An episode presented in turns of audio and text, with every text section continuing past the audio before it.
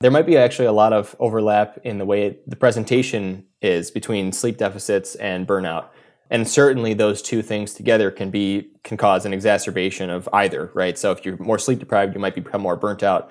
If you're more burnt out, the effects of sleep deprivation might become even more severe and, and really start to impair you. So again, you know, take it all into account, look at yourself and your lifestyle and try and be as healthy as you can and realize all the various factors that are playing on your daily performance. I'm Doug Bopst, personal trainer, best-selling author, and entrepreneur, and I'm on a mission to help others become the best version of themselves. So I'd like to welcome you to the Adversity Advantage podcast, where we will help you use obstacles, failures, and setbacks to give you that edge needed for success. I'll be interviewing people from all walks of life on how they overcame trials and turned them into triumphs. So please sit back, relax, and get ready to be absolutely blown away by some of the wisdom and stories you're about to hear. Welcome back to another episode of the Adversity Advantage. I'm your host, Doug Bopst, and today's guest is Ben Rein. Ben Rein, PhD, is a postdoctoral scholar at Stanford University and a science communicator on social media. In his current research, Ben is exploring the neural basis of empathy and mechanisms by which empathetic behaviors can be advanced. In 2021, he received his PhD in neuroscience from SUNY Buffalo, earning the Dean's Award for Outstanding Dissertation Research. Ben's PhD thesis research focused on autism spectrum disorder and identified key systems in the brain that regulate social behavior. Ben also creates educational science videos for an audience of more than 850,000 followers on social media. In his videos, he summarizes recent research papers, teaches fundamental science principles, and debunks viral videos containing scientific misinformation. Ben has been recognized for his science communication with awards from Stanford University, the American Association for the Advancement of Science, and the Mind Science Foundation. So let's get this conversation going and welcome Ben Rein to the Adversity Advantage podcast. Ben, welcome to the podcast. Thanks so much for having me, Doug. Looking forward to getting into this discussion. I'm excited to chat with you. And like I said before we recorded, I got to give thanks to Andrew Huberman who posted about you and anybody that Andrew you know kind of recommends and encourages people to check out their content it's definitely somebody that i always like to check out because I think Andrew is one of the, the smartest people that I've ever come across. So I got to give thanks to him. For sure. Yeah, he's incredible. He does an amazing job. So, and thank him from me for sharing my content. Yeah. And so, like him, you are also a, a neuroscientist at Stanford. You're also a researcher. And there's a lot of information out there. There's a lot of content on neuroscience, on the brain, on things that are good for the brain, on things that are bad for the brain. And I know you you do you spend a lot of time researching, but also debunking, you know, stuff that isn't true regarding the brain. With everything that you've come across and, and what you know to be true from your research and everything, like what are like say three things that you know are good for our brain and three things that maybe are bad for our brain as far as things that we can actually control? All right. So it's nothing that you haven't heard before, but I mean, there's so much evidence on these three things, which is why you hear about them so much. And unfortunately, sorry, it's gonna not gonna be as entertaining. But my good things and my bad things are gonna be the same thing because they're just so like robust. So the first thing is for sure sleep. Getting a quality night of sleep every night, settling into healthy sleeping habits is just so important for so many different things, for many different biological functions, um, many of which affect your mood and and just of course your energy levels. So getting good sleep is like the number one thing. And on the other hand, of bad things, getting poor sleep. So please, if you're a person who gets like anything under like seven hours of sleep, especially six hours of sleep. I know a few people who get like three to four hours of sleep and they say, oh, that's all I need. Just see what happens if you get six or seven, if you're coming up from three or four. I mean, personally, I always shoot for seven to nine. The last few nights I've been getting six and a half, seven. I haven't been feeling myself. Last night I got like eight and a half, and I feel like I could do absolutely anything right now. So shout out to sleep. Second thing, for sure, exercise. Also, and you know, funny thing, going back to Huberman, these are things that he talks about all the time too. It's because us in the neuroscience field where there's so much good evidence for this. But exercise is incredible. It, it it really does a lot for your brain. It does a lot for your mood. There's lots of evidence in animals that it can induce neurogenesis, which is the birth of new brain cells. It's just a phenomenal thing to do, not only for your brain health and your mood, but also for like learning capacity and things like that. It's just a, a great thing to do. And, and then on the opposite side, you know, being stagnant not getting up, sitting at your computer screen all day or on your laptop. You know, it's just try and get up and get a little exercise, move your body a little bit. Going to be extremely important and, and going to make a big difference. Also, you know, again, if you, I, I always just encourage people to like try and do like a little bit more than you're doing. So if you're if you're getting zero hours a day of exercise, you don't take a single step in a day. Try and get just a little bit more. You know, walk a thousand steps. If you're walking ten thousand steps, maybe try going for a jog. You know, just elevating your current level of output may be able to make a really big difference in the way you feel.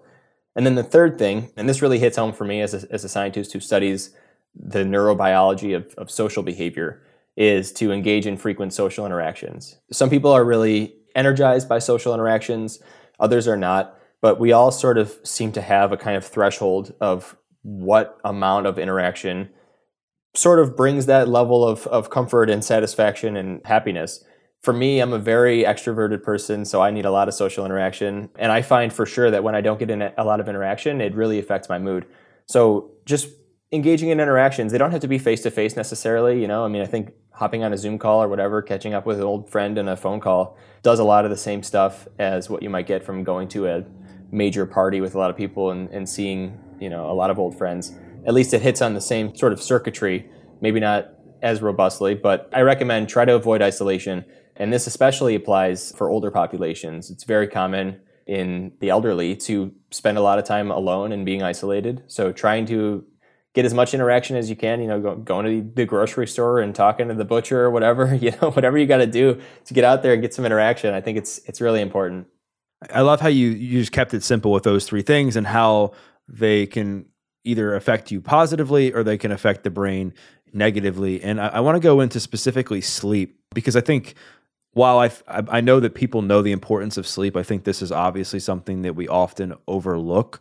So if you could maybe talk about what can actually happen to our brain, what can happen to our cognition when we don't get enough sleep over time, and then what are some signs that we're sleep deprived?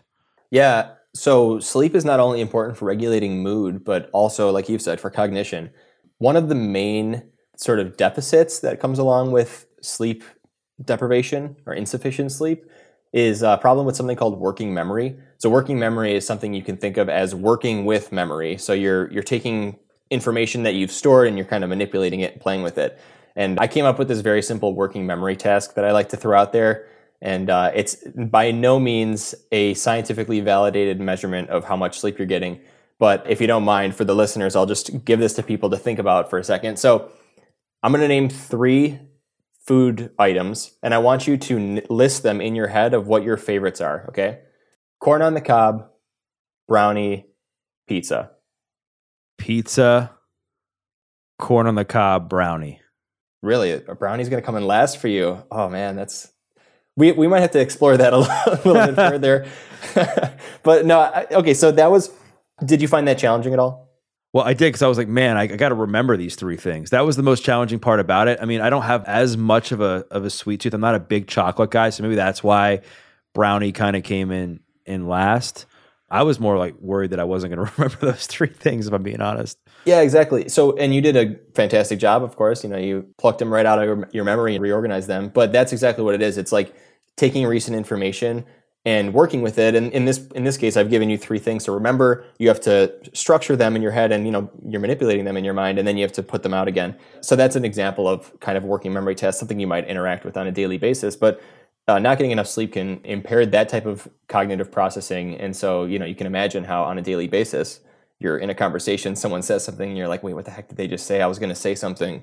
You know, I can't think of what I was going to say. So you know it may seem like a simple thing, but also, of course, sleep can impair other more high level advanced cognitive processes. I mean, the more advanced a computational task is for your mind, the more challenging it's going to be for the brain. And so, the, the less sleep you're getting, it's going to be even more difficult. Mm. So, I guess some of the signs of you know being a little sleep deprived are some of the things like you just said you're having trouble remembering things you're talking to somebody in conversation they say something and then you want to say something back and you're like wait a second what they just say or what was i going to say? And you kind of forget. And like as you're saying that i'm like yeah that's definitely happened to me um, a lot you know when i haven't slept as much. I, have heard or I, I read somewhere and maybe this could would be something that you could say is true or false that like not getting enough sleep because almost like you feel in a way like impaired by alcohol. Is there any truth to that like as in when you're sleep deprived, you feel similar to being like intoxicated? Yeah, a little bit. Yeah, that's a good question. I'm truly not sure. I mean, per, anecdotally, I can say definitely uh, like a little bit. It, it definitely overlaps. I think another thing though, with what people can look out for as a sign that they're tired or they're not getting enough sleep is a mood change. You know, I think the effects of sleep on mood are extremely powerful. There have been many, many studies that have shown that, you know, if you if you're not getting enough sleep, you're more predisposed to things like depression, anxiety. On my TikTok channel, oh, like a year ago, I actually put out a survey and asked people to I gave them a bunch of random questions A couple of the questions were I kind of mixed them in so they wouldn't get the idea of what was happening. I asked them how much sleep they've been getting in the last two weeks, and I asked them about their mood, like how happy and how like upset they felt. And I found like there was a, a significant correlation that the more sleep people got, the more positive their mood was, and the, the less sleep they got, the more unhappy and depressed they were feeling. So you know, just look out for a change in your mood. If you're not feeling the greatest, it's entirely possible that you're not getting enough sleep, and you might be going to bed at a reasonable hour and waking up at a reasonable hour and getting you know laying in bed for eight hours, but it could be something else. You could it could be something affecting your sleep. It's not necessarily the amount of sleep or the duration that you're laying in bed. Your sleep quality could be poor for some unknown reason. There could be a noise in your room that's you know unpredictable. You're you live by a street and there's a lot of honking or, at night. In which case, I might recommend a white noise generator. It could be the temperature of your room. It could be too hot. You know, all sorts of things could be affecting your sleep. You could have your dog in your bed that kicks you in the face like me every night there's a lot of things that can affect it. So take a really uh, careful look and a, and a deep, thorough lens when you're looking at your sleep and examining why it might not be the peak quality because it seriously makes a difference on your daily the way you feel. So if somebody's listening to this and they're they're relating to what you're saying and they're like, oh my gosh, this is definitely me. My sleep's been off for months. It's been off for weeks. What are a few things that you think have a lot of data to back it up, or that you've seen work with yourself that they could maybe try to implement to you know create this space to where they can improve their sleep quality yeah i mean so i have narcolepsy a sleep disorder and i am basically i feel like terrible all the time if, if i don't get enough sleep if i don't take really careful care of my sleep and so what i do and what i find that works is consistency. So i go to bed and wake up at the same exact time rough you know give or take a half hour or so every night. I've been doing this for so long and i'm an early riser. So i go to bed around 10 10.30 eh, maybe 10.30 and wake up around 6.30 so i have a nice eight hour time that i always sleep. And this is great because it helps entrain your body into a, a physiological schedule where around the same time every night your body's going to get tired, which is great because that one prevents you from laying in your bed for a while and you know struggling to fall asleep. Because when you're giving your body a 2 a.m. bedtime followed by a 10 p.m. bedtime, and then you're switching it up all of the time, your body ha- can't really synchronize and start to produce natural chemicals and, and get into the natural process of progressing into sleep. So when you have that same time frame every night, it's easier for you to ease into that. That's an important thing. It also get, provides a more clear contrast for your body between wake and sleep. You know, it's middle of the night. Your body knows, okay, this is when I'm usually sleepy. It's producing all this melatonin and things that'll make you tired. And then during the day, there's never any confusion about your body about, oh, is this a day where I'm going to be going to bed at four in the morning and I should be sleepy right now? You know, you're trying to get up early for work and you're having t- trouble. Maybe you should think about setting a, a pure time for your sleep. Other things, I mean, I mentioned a white noise thing at one point, I actually did a, a, little literature review on this to see does white noise make a difference? And if you have quiet sleeping conditions, white noise makes no difference. So it, it will not improve the quality of your sleep or make it easier for you to fall asleep. At least the scientific studies show this. But if you do live in a place with unpredictable noise in the middle of the night, things that could wake you up, like a dog barking or whatever, you live in a busy complex, things like that, then white noise could be good to, to drown out those sounds that might interrupt your rest. Also, I would not sleep with the TV on. I will admit, I did this for years. Um, when I was younger, I used to only be able to sleep with the TV on. Just not a good thing for your sleep. The noise is bad, the light is bad, many opportunities to disrupt your sleep.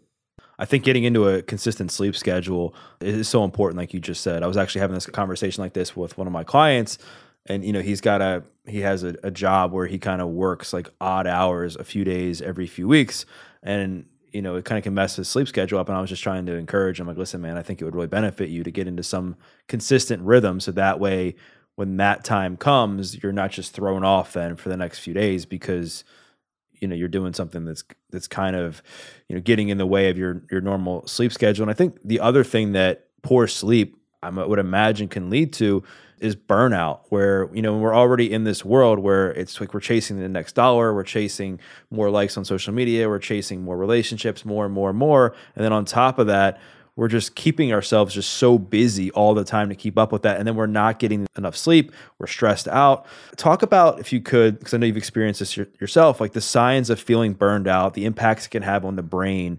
And then what are some things that somebody can do if they're feeling burned out to get them back to a place of stability? After a long day of work, I use the evenings to decompress and relax. One of the pillars of my evening routine is taking my daily serving of Mello Magnesium. As someone who has a hard time sitting still or winding down, spending a minute or two taking Mello has really helped me take the edge off before I go to bed, and I find myself being able to fall asleep much easier after taking it. This allows me to feel well rested so that I can be the best version of myself personally and professionally. Mello Magnesium is a powerful daily magnesium supplement that also contains GABA, L-theanine, and 70 plus trace minerals specifically formulated for whole body and brain absorption. So become the best version of yourself and get 15% off Ned products with code Doug. Go to helloned.com slash Doug or enter in code Doug at checkout. That's H-E-L-L-O-N-E-D dot com slash Doug to get 15% off. So thank you, Ned, for sponsoring the show and offering our listeners a natural remedy for some of life's most common health issues. Oh, and one other thing. Ned also offers other products such as their full spectrum CBD. Please be sure to do your own due diligence and make sure the consumption of any products that Ned offers are safe for you or the individual consuming it, and that it won't conflict with any extenuating circumstances that you or the person consuming it may have for work, school, probation, athletic commissions, etc.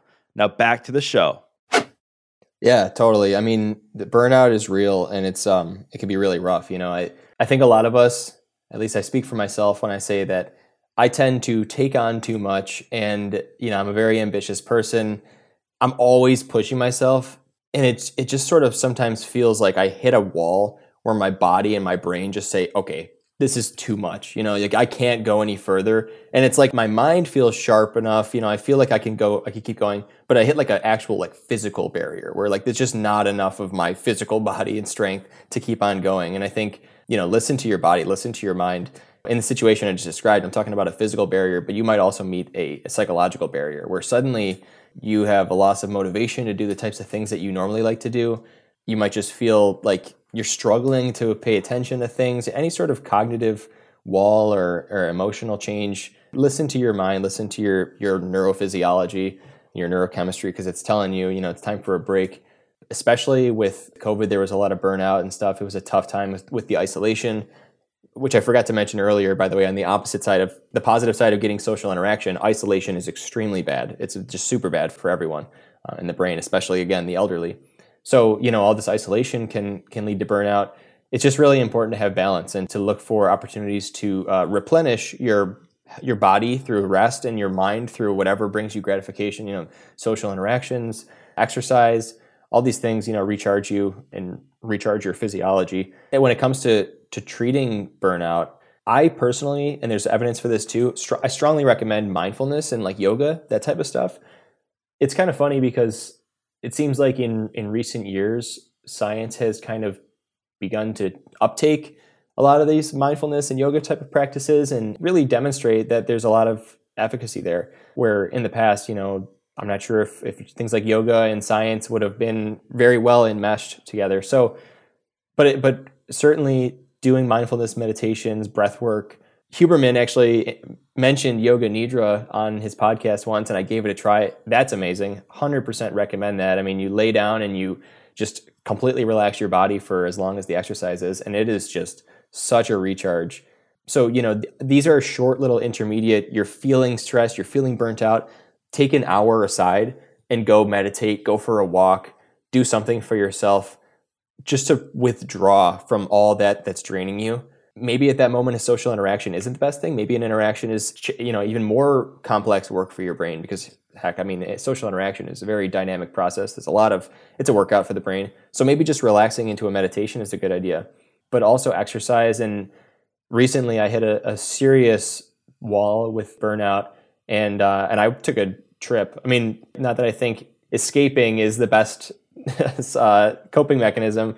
But for me, it it was appropriate given that I was I had taken on too much. I was just really overwhelmed with with all the work that I was doing, and so it, it felt like the right thing to just sort of pull myself away because I almost couldn't stop myself from continuing to work. It was like I have so much to do. And even though I'm just so tired, I've hit that physical wall, I can't stop.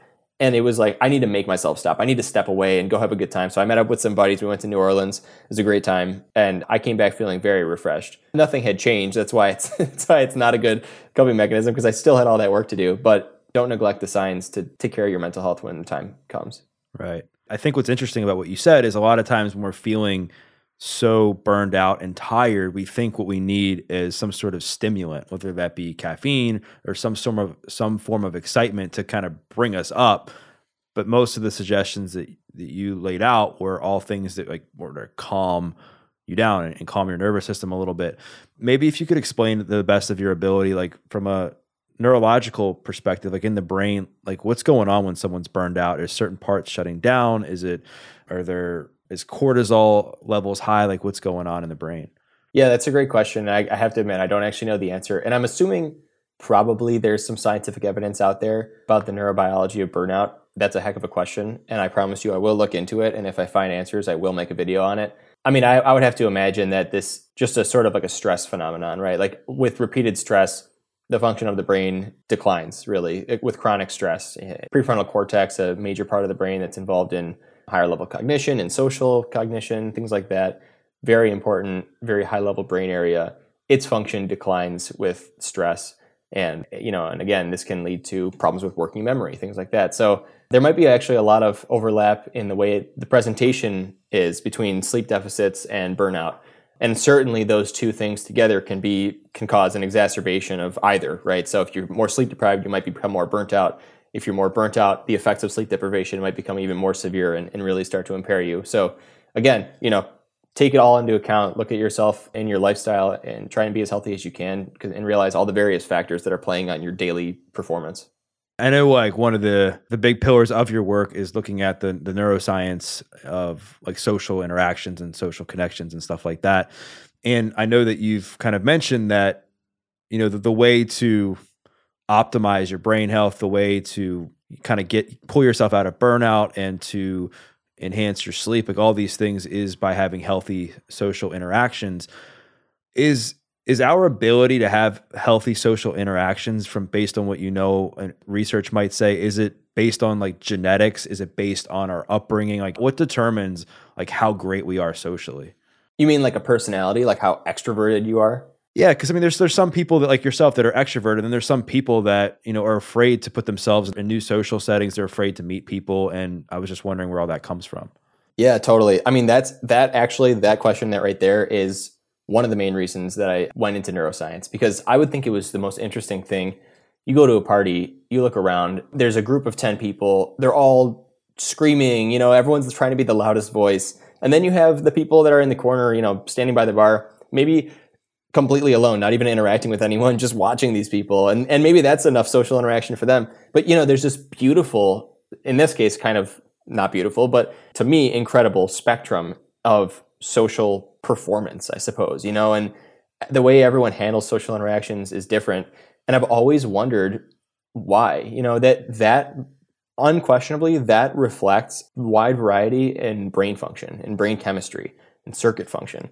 And so I've always been interested in what brain circuits and what brain systems regulate social interaction and why do some people find reward in, in those loud, kind of obnoxious interactions while others find those things extremely obnoxious and maybe uncomfortable. And so the question that you've asked is really kind of my research goal long term, but we don't actually have a, a true answer for that. Most of the evidence that we have the understanding we have about the neurobiology of social interaction comes from research on autism. So we understand to some level what neurobiological changes might lead to autism, but we're not necessarily sure if those same systems are just naturally fluctuating from person to person outside of the context of autism what I like about you is that when you don't know something, you don't try to pretend like you do and just kind of create some like you know scientific answer that kind of becomes believable. You know, based on your background, you are like, you know, listen, like I don't really don't know this, I don't know this yet, and I just think people are going to respect that about you.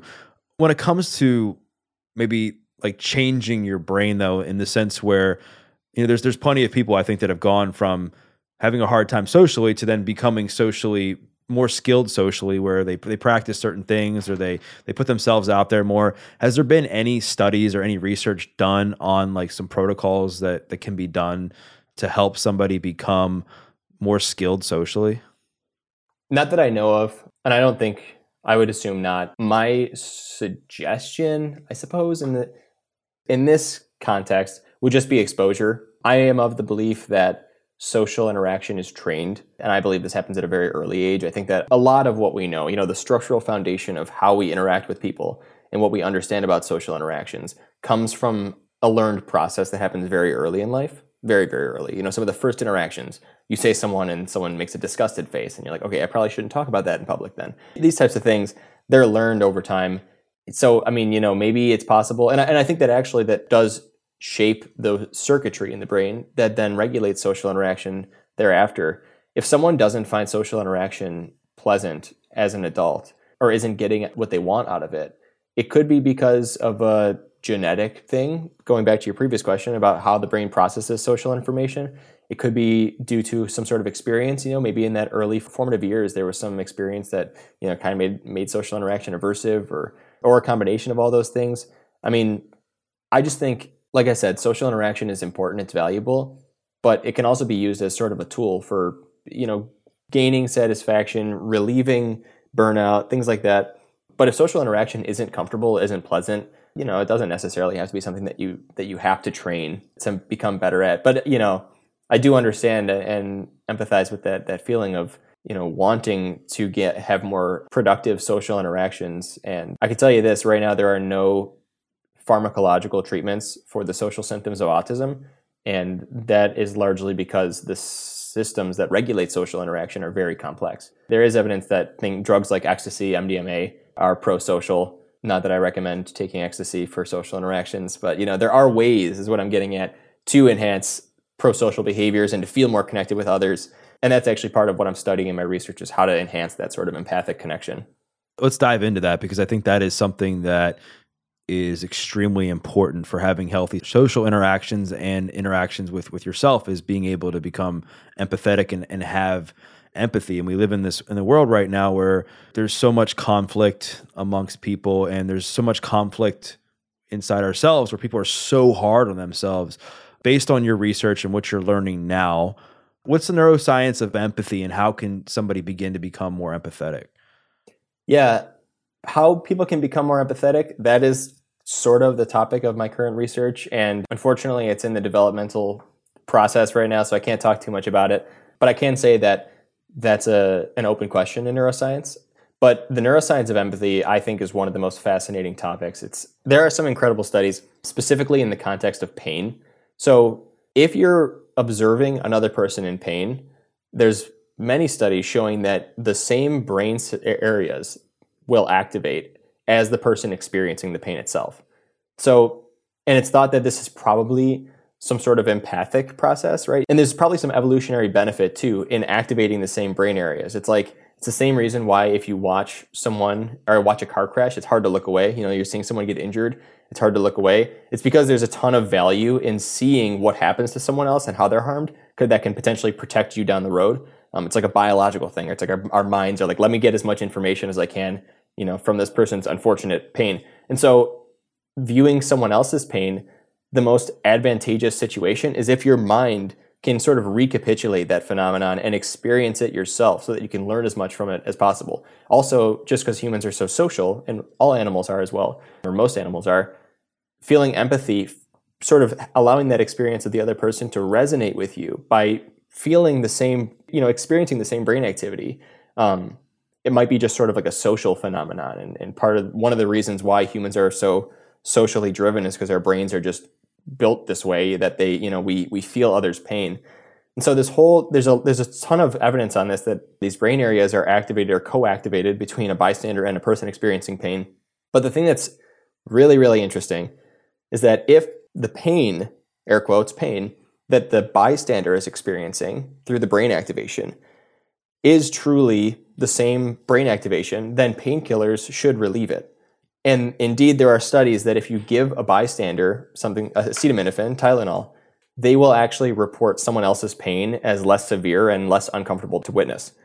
So And this, if you'd like, I can just continue building on this because there's just so much research.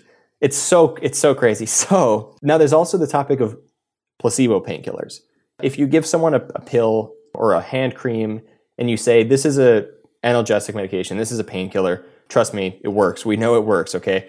And then you like zap their hand or you like give them some sort of pain, they will report it as less painful, even though they've actually received a placebo, no real painkillers. But it actually it does consistently, multiple studies show this that they report feeling less pain. So the next question is does a placebo painkiller also work for empathy for pain? So I said that Tylenol can block your empathy for someone else's pain in these studies. That's what they've shown. Does the same thing happen if you give them a fake painkiller? And once again, it does. So if you give someone a fake painkiller and you show them someone else in pain, they report it as less painful. And now the cherry on top of all this, the most interesting thing of all, is that in that same study, they gave them the fake painkiller and exposed them to someone else's pain. But then they gave them uh, something called naltrexone, which is an opioid receptor blocker. And so opioids, you know, things like morphine, when you take these painkillers, they're, they're serious painkillers. They do an amazing job of pain relief, and they act on these opioid receptors in the brain. So those opioid receptors exist in the brain because there's natural signaling in the brain that can induce pain relief in situations like stress or things like that. You know, you need to escape a predator and you need to turn off your pain. This type of stuff, it can happen naturally. So they gave these people the opioid receptor blocker and they found that it blocked the placebo empathy for someone else's pain. It blocked the placebo painkiller, which implies that when you give someone a fake painkiller, it actually activates natural, what we would call endogenous opioid signaling in the brain to cause a true pain killing response or that also reduces the level of empathy they feel for someone else's pain. So uh, this whole collection of research is, I think, one of the most unbelievable things in neuroscience. And so I'm really honored that I get to continue kind of studying the same topic in the research that I'm doing. But I will say the research that I'm doing is all in mice. And so I'm looking at like more of the biology, the, the circuitry underlying these types of phenomenon. Dude, that is so fascinating. That's crazy. As somebody like I was an opiate addict, you know, and, and I haven't touched opiates in it'll be 14 years in October. But Congratulations. Eh, thank you. And I just remember like, naltrexone wasn't, I mean, Suboxone was like the big thing when I, that people took that blocked opiate receptors when I was doing my thing. And, you know, I, I used Oxycontin as a pain reliever for emotional and, and mental pain, not for physical pain. And I think in my experience, a lot of people use addictive substances because they can't cope with stress. I know that there's been a lot of, of neuroscience out there that, that talks about how you can essentially, through neuroplasticity, like change your brain over time based on how you respond to stress. So maybe could you talk a bit about like what insights you would have on like how somebody can use like stress to their advantage and, and change their brain to have a healthier response to stress? Yeah, I mean stress is just horrible for the brain. I mean it's unavoidable, right? Like I wouldn't worry about it, right? We all experience stress. I think the main thing, my personal perspective on this, is having the awareness and sort of introspective intelligence to recognize an opportunity to to take care of yourself in the situation. I think that is like the number one thing. And there's a lot of like neurofeedback types of stuff where if you can train physiological response, that can be extremely powerful in the face of stress. So for example, there's like heart rate variability biofeedback where if you hook up a, a, heart rate monitor and you can see your heart rate on a screen and you engage in a breathing exercise, that breathing exercise alone might be helpful. But being able to see your heart rate and watch your heart rate fluctuate with each breath and become completely empowered to regulate your own heart rate. You're using that biofeedback of your heart rate to train a behavior that you can then pull out at any given time and being able to regulate your heart rate and calm yourself down when you're facing a stressful situation. I'll admit, I don't know if there's evidence showing this, but I would suspect, I would hypothesize that these types of like interventions in the middle of stress will at least reduce the impact of that on the brain. And so I think having the sort of emotional intelligence to recognize I'm stressed as heck right now, I'm not feeling good whatever I'm working on, whatever's happening is super bad. Maybe you're in a situation where you can't excuse yourself. It's a social situation.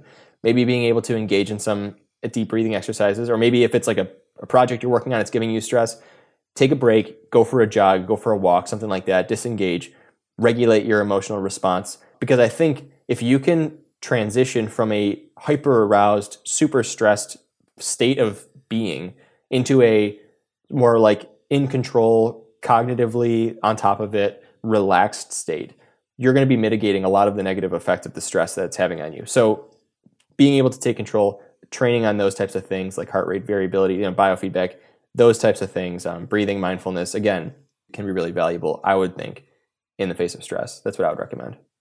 Absolutely, because I think you have to create a, a, new normal in a way, and I think a lot of times people just get caught up in these like habit loops and these patterns to where every time they're stressed, they might reach for a substance, they might lash out at somebody, they might you know sit on the couch for like you know a day or two or whatever, and that becomes a pattern that they end up doing every time they're stressed. And I think if they can just try some of these things that you said of when they're in a stressful moment, like having the emotional awareness to say, okay, like I'm just going to try this, and then I'm going to keep trying this. I'm going to keep trying this. That at least gives you a good shot at creating some new neural pathways to change the way you respond to stress over time. And that kind of leads me into the next thing I want to talk to you about, which is epigenetics.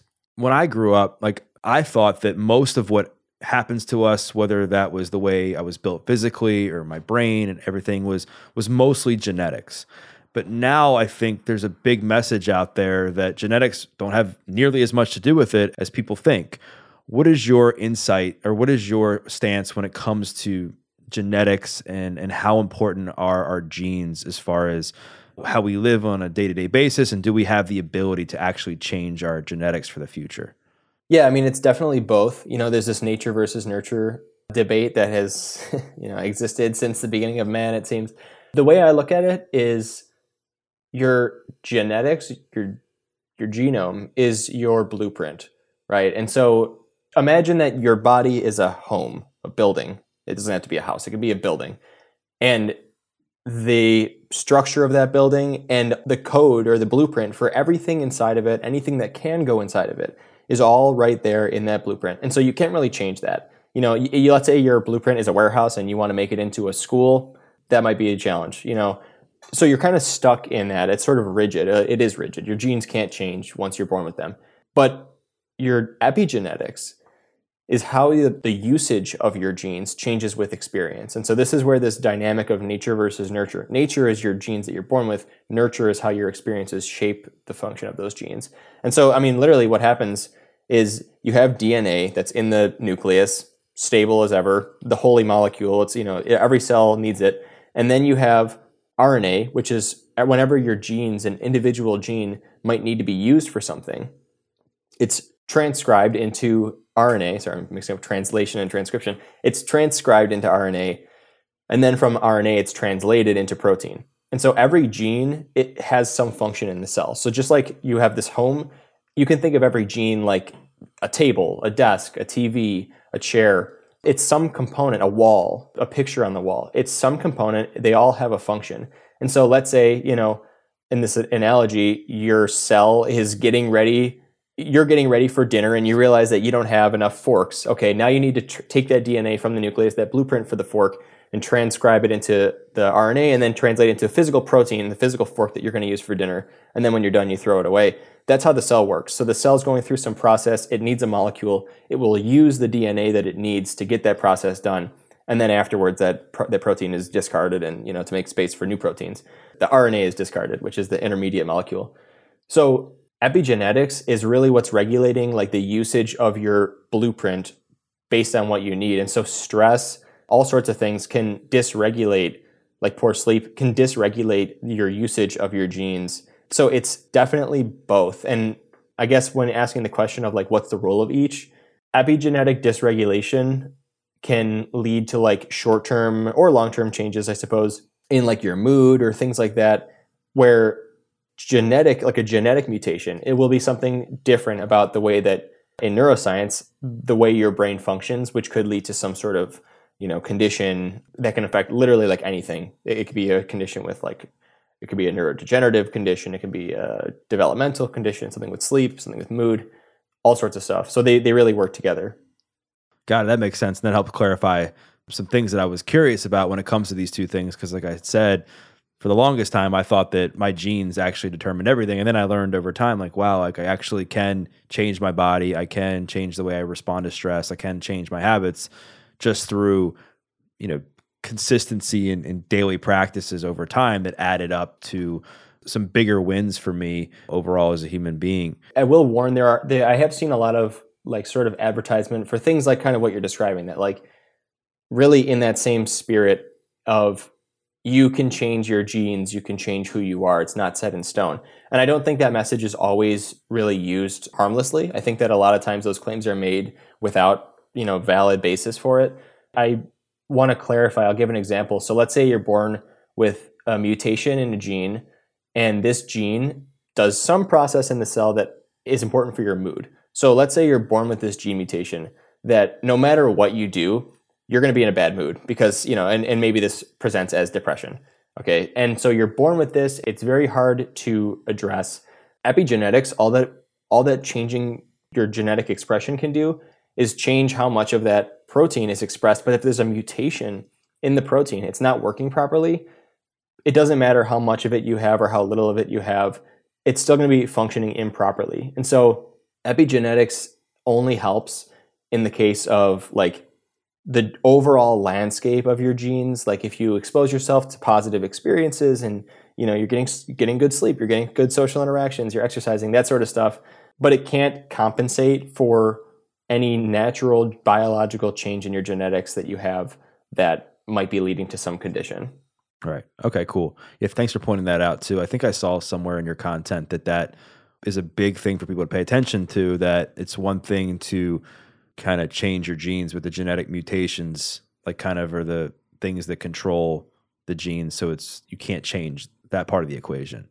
Right. Yeah it's set in stone. I mean if you're born with the gene mutation most likely it's in all of your cells and so it's there. But the good thing about that too is that if you're not born with the gene mutation there's no way for all of your cells to suddenly undergo a gene mutation. You know you might have uv exposure on your arm and you get sunburnt and the a gene, some DNA mutates on those skin cells, but it's not going to affect your brain or anything like that. So if you're born healthy genetically, then that will not change over time in terms of mutations, at least. Got it. I want to get into something else that's often talked about as far as the brain, and that is sugar. And I saw, I saw you kind of debunk somebody online about this, and without getting, without calling anybody out specifically, I know this is like a big topic now. Is that there's a lot of people that are saying that like sugar destroys people's lives. There's been people that have like compared sugar to other harmful addictive substances and while I'm I'm not saying that eating a bunch of sugar is like the best thing for your body, I just know it's I don't think it's as bad as sometimes it's made out to be. So talk a bit about like the video that you made as far as like what was some of the information that was being pushed out because I think that information is kind of common now. What was true if anything and what's the real truth about how sugar impacts our brains? Yeah, so the video was this guy saying that sugar is more addictive than cocaine, which was a very bold claim. And the answer, whether or not that's true, it is false. Sugar is not more addictive than cocaine. Cocaine is an extremely addictive substance. But there is a little bit of reality to this idea of uh, sugar addiction. So, sugar addiction does exist. Sugar is extremely rewarding, it activates reward centers in the brain and so, like anything that activates reward centers in the brain, it has sort of an addictive liability. But what I say in this video is that, you know, like anything can technically fall into this category, anything that's rewarding. So, like if you're really loving this podcast right now and it's activating your reward centers, theoretically, podcast listening could be addictive. But I don't want to make too light of it though, because I mean, there is evidence that, you know, like mice will lever press, they will press a lever for sugar administration, but absolutely not anywhere near the level that they will for cocaine. And you know, and in these studies, they're also there's things like they're they're water deprived, so they're thirsty and they get sugar water, and so they press it. There's a big difference between craving something and wanting it, you know, because sugar tastes good, and you're thinking, yeah, you know, that chocolate bar sounds pretty good right now, versus a true neurobiological change underlying addiction, where it becomes an uncontrollable impulse so you know i think sugar gets demonized and a lot of the time on social media you see people making strong bold claims that seem remarkable and then you find that at the end of the video there is a miraculous solution that they're offering you. Like i saw another one recently where a guy was talking about the ph of soda and, and then you know turns out he poured some a ph meter into the soda and it was really acidic and whatever and then it turns out that he's selling some kit to make your water more basic you know turn it alkaline and it's uh, you know there's just a lot of content on the internet that it doesn't always align with the evidence and sometimes it turns out that those people are selling something. But anyways, back to sugar. There is some sort of addictive potential for sugar, but it's pretty uncommon. And you know, I think if you're eating way too much sugar, you'll probably know it. You know, I, I do encourage to sort of cut back your sugar as much as you can. You know, I, I don't really drink soda, things like that. You know, once in a while I'll go wild on a dessert. But you know, I think if you're eating too much sugar, you probably know you're having a regular, sh- a lot of sugar. You know, candy, candy bars, things like that. Yeah. You brought up a really good point because I think like the dose I think can make the poison and also that that like it's just some things that are online and that are you know in a way videos are created to drive attention and grab views not necessarily to have your best interest at heart right and that sugar yes can be bad but it's not nearly as bad as cocaine. Like there's it's a very that comparison it's like comparing apples to like watermelons you know what i mean? There's such such a big difference in the addictiveness in each one of those that you know creating i think creating videos like that can be harmful because when people say that it continues to drive this narrative that you should be afraid of certain foods and you know i think certain things obviously can be unhealthy and certain things can be healthier than others but it doesn't mean that you can never have them it doesn't mean that if you eat like a piece of chocolate that all of a sudden like your your life's going to be over. Right, exactly. And you know, you can overdose on water. You can drink so much water that you get sick. I mean, sugar, glucose is what one of the main things that powers the brain. And so it's not like, you know, if you have too much, yes, it can be bad. If you have too little, it can also be bad because this is why we have blood sugar monitors and things like this because sugar is an important part of human physiology. Cocaine, on the other hand, is certainly not. You can live your entire life without having cocaine and, and never get sick about it.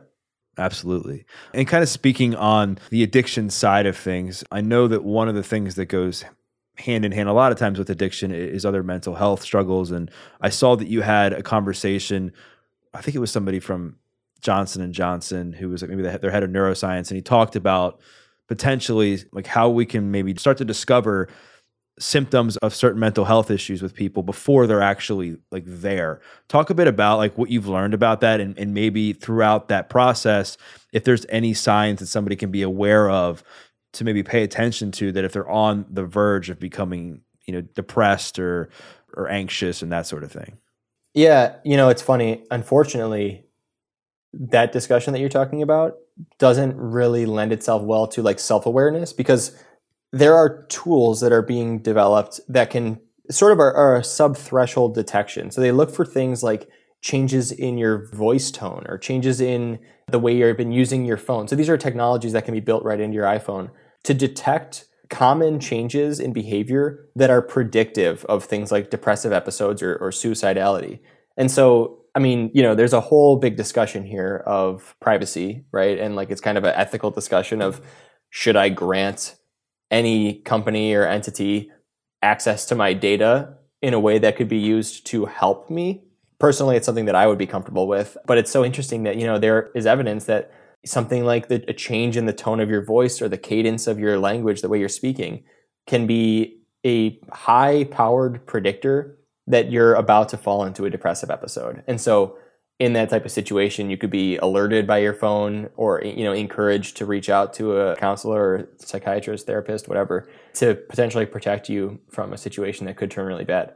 I think it's extremely interesting and it falls right in line with what we're kind of experiencing right now in all aspects of medicine and, and technology is that there are a lot of findings developing in science and a lot of technological advancement happening in like the tech space. And there's a lot of entrepreneurial opportunity at the intersection of both. And so we're seeing things like at home blood sugar monitors or genetic testing to look for predispositions to certain conditions or things that, you know, certain medications that might be beneficial for you. We're getting into the the time of personalized medicine.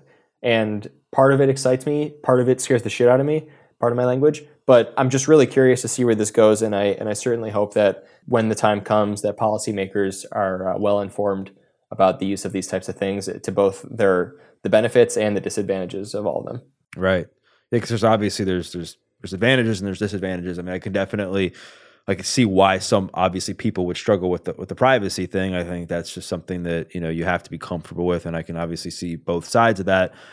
On the other hand, my own experience and and talking to some other people, like when you get down like, into a depressive episode or you're in one of these anxiety loops where you're just caught in the thick of anxiety, as much as you know there's there's tools and there's a lot of ways people can get out, it's very challenging like to get out once you're in that point. And a lot of people just have a hard time getting out and they end up staying in that same place. They end up turning to other substances and things to to manage that that time in their life. So I think it would be really cool to be able to alert people to know like, hey, like listen, there might be a sign. This might be a sign that you might have to reach out, ask for help, and potentially talk to somebody. Dude, this has been awesome. I could spend like days talking to you because this like I love chatting science, neuroscience. I love talking about the brain, mental health, like all the stuff we've been discussing today. But definitely want to be respectful of your time. I know you're a busy guy. And I think that people, they're going to want to follow you on TikTok. They're going to want to, you know, read more about your work. They're going to want to check in with you on Instagram. Like, where's the best place for people to find out more about your work, your research, and your content online? Of course, yeah. Well, thank you so much for having me. I have definitely enjoyed this conversation a whole lot. Easiest place to connect with me on all fronts would be my website. It's my name, Ben Rein, B E N R E I N dot com. But there's also a button. You can email me. You can check out my social media. You can download all my research papers if you're at all interested in that. Uh, you know, paywalls are a problem, so they're all there for free. You can read about my research, all sorts of stuff. So please do, and uh, thanks for your interest. Of course, man. This is awesome. And I will make sure to plug all that stuff in the show notes. And for those listening, what I invite you to do is just to share a takeaway. And maybe it was something that Ben said as far as things that can have positive effects on your brain, things that can have negative effects on your brain. Maybe it was something that we talked about with regards to sleep, burnout, social interaction. Maybe it was something that we just talked about with regards to sugar.